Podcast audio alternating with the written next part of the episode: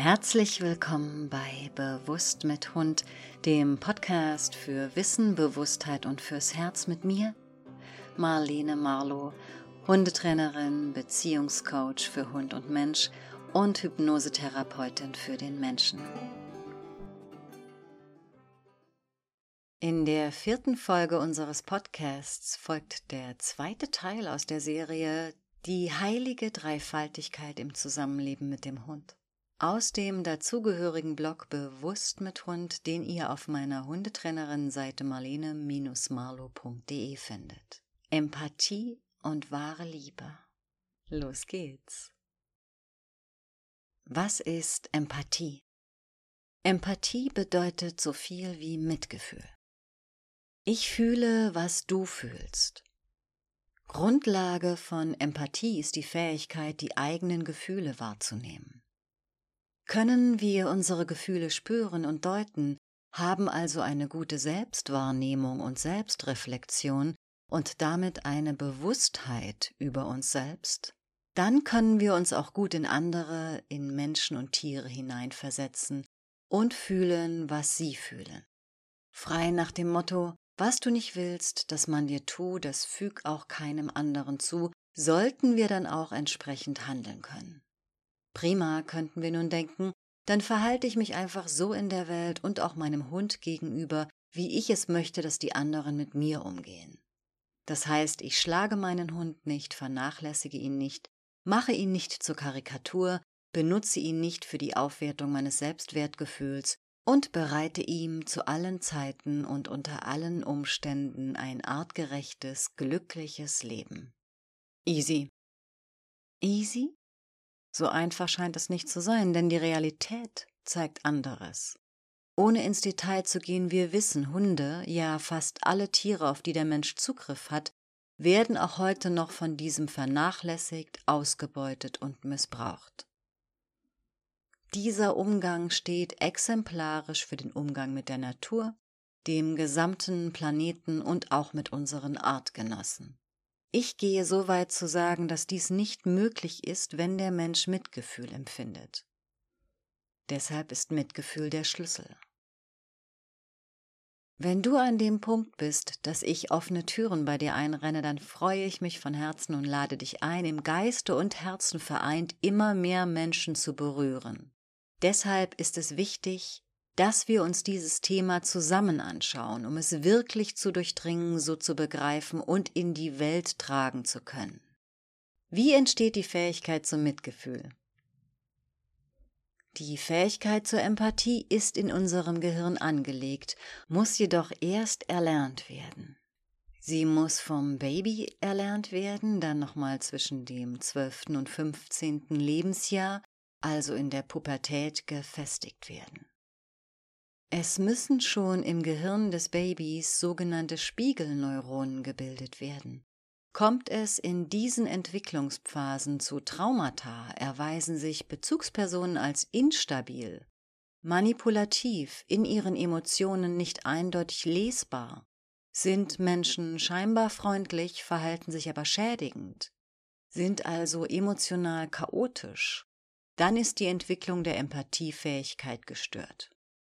Von geradezu herausragender Bedeutung ist dabei das adäquate Spiegeln der Emotionen des kleinen Kindes, das heißt das Erwidern des Blickes des Babys. Wird der Blick des Kindes, das gilt besonders ab dem neunten Monat, wenn die Kleinen anfangen, ihre Umwelt bewusst wahrzunehmen, ungenügend oder gar nicht gespiegelt, dann können sich diese Spiegelneuronen nicht entwickeln. Beispiel hierfür ist, nicht auf den Blick des Kindes ins Gesicht seiner Mutter oder seines Vaters aus dem Kinderwagen heraus zu reagieren, nicht zurückzuschauen, nicht zurückzulächeln. Also, liebe Mütter, liebe Väter, Hände weg vom Handy, wenn ihr mit euren Kleinen unterwegs seid, auf dem Spielplatz und zu Hause. Was heißt das im Umkehrschluss, wenn ein Mensch keine Empathie entwickeln konnte? Ganz hart ausgedrückt und im Hinterkopf bitte immer Abstufungen mitdenken. Dieser Mensch wird zum Psychopathen und das selbstverständlich unverschuldet. Um aus dem Magazin aktuelle Beiträge zur Kinder- und Jugendhilfe 103 und dem Artikel Systemsprenger verhindern, wie werden die Schwierigen zu den Schwierigsten zu zitieren, Kein Kind ist gestört oder verrückt. Sein Verhalten ist die Antwort auf die Entwicklungsbedingungen des Kindes. Und das gilt auch für unsere Hunde. Mitleid oder Mitgefühl? An dieser Stelle ein kleiner Exkurs zur Begrifflichkeit. Mitleid hat nichts mit echtem Mitgefühl, mit echter Empathie zu tun. Mitleid, das falsche Mitgefühl enthält Selbsterhöhung, ist also nicht rein und stellt keine echte Verbindung zum Gegenüber her. Deshalb wird dieses dann auch vom Betroffenen als unehrlich empfunden.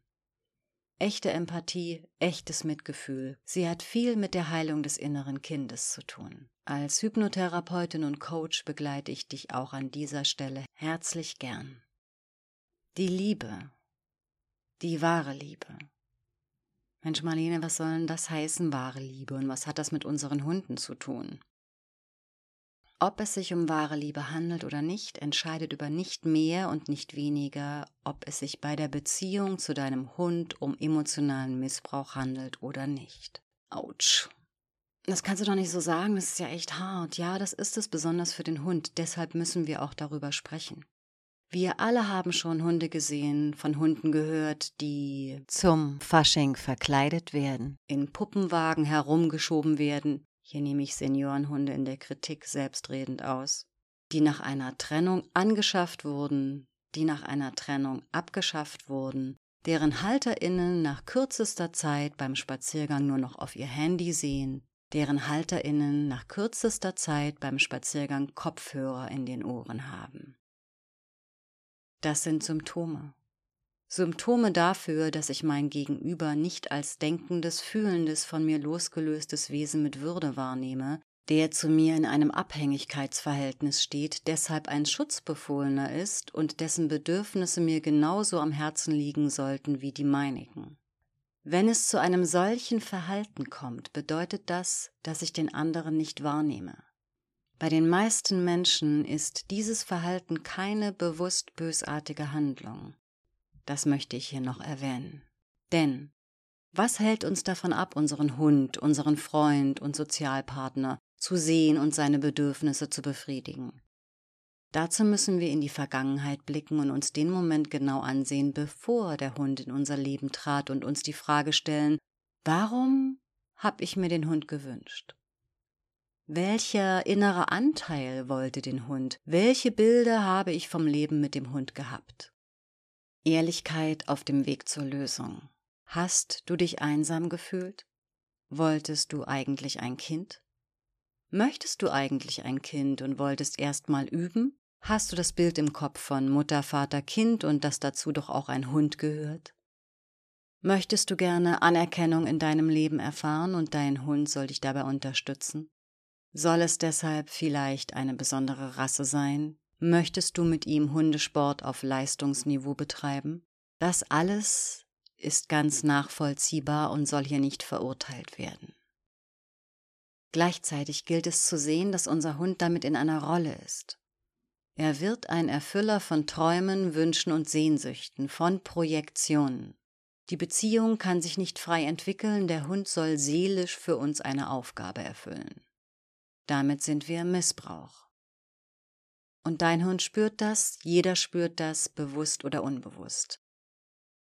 Du bist nicht wirklich da für deinen Hund, du kannst gar nicht für deinen Hund da sein, weil du ihn nicht als eigenständige, von dir unabhängige Persönlichkeit mit Würde wahrnimmst, sondern ausschließlich als Erfüller deiner Sehnsüchte.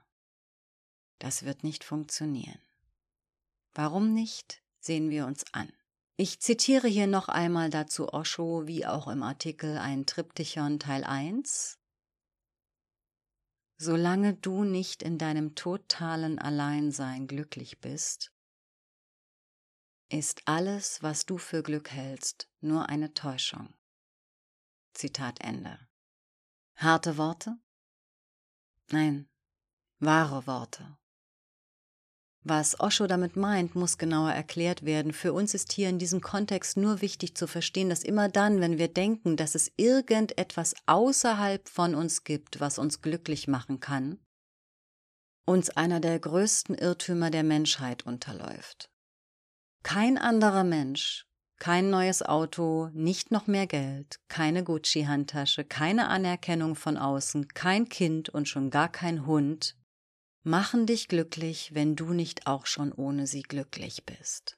Das sollte, ja muss, zutiefst durchdrungen und verstanden werden. Wir müssen dies verstehen, um es verhindern zu können. Wenn wir das nicht tun, sind wir Teil dessen, was die Welt an den Abgrund gebracht hat, an dem sie jetzt steht. Ein Loch in der Seele lässt sich durch nichts von außen füllen. Es muss von innen heilen. Wenn wir versuchen, es von außen zu stopfen, dann kommen wir in den Teufelskreis des mehr, mehr, mehr, des höher, schneller, weiter mit allen schrecklichen Konsequenzen für uns, unsere Umwelt und unsere Nächsten. Für unseren Hund. Unser Hund ist genau wie ein Kind, zudem Schutzbefohlener. Schutzbefohlene sollten nicht für uns da sein müssen, sondern wir für sie.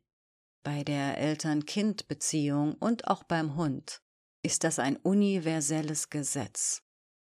Wird das umgekehrt, ist das wieder die Natur der universellen Ordnung und du ahnst es. Missbrauch. Die Lösung. Überbewusstheit zur wahren Liebe.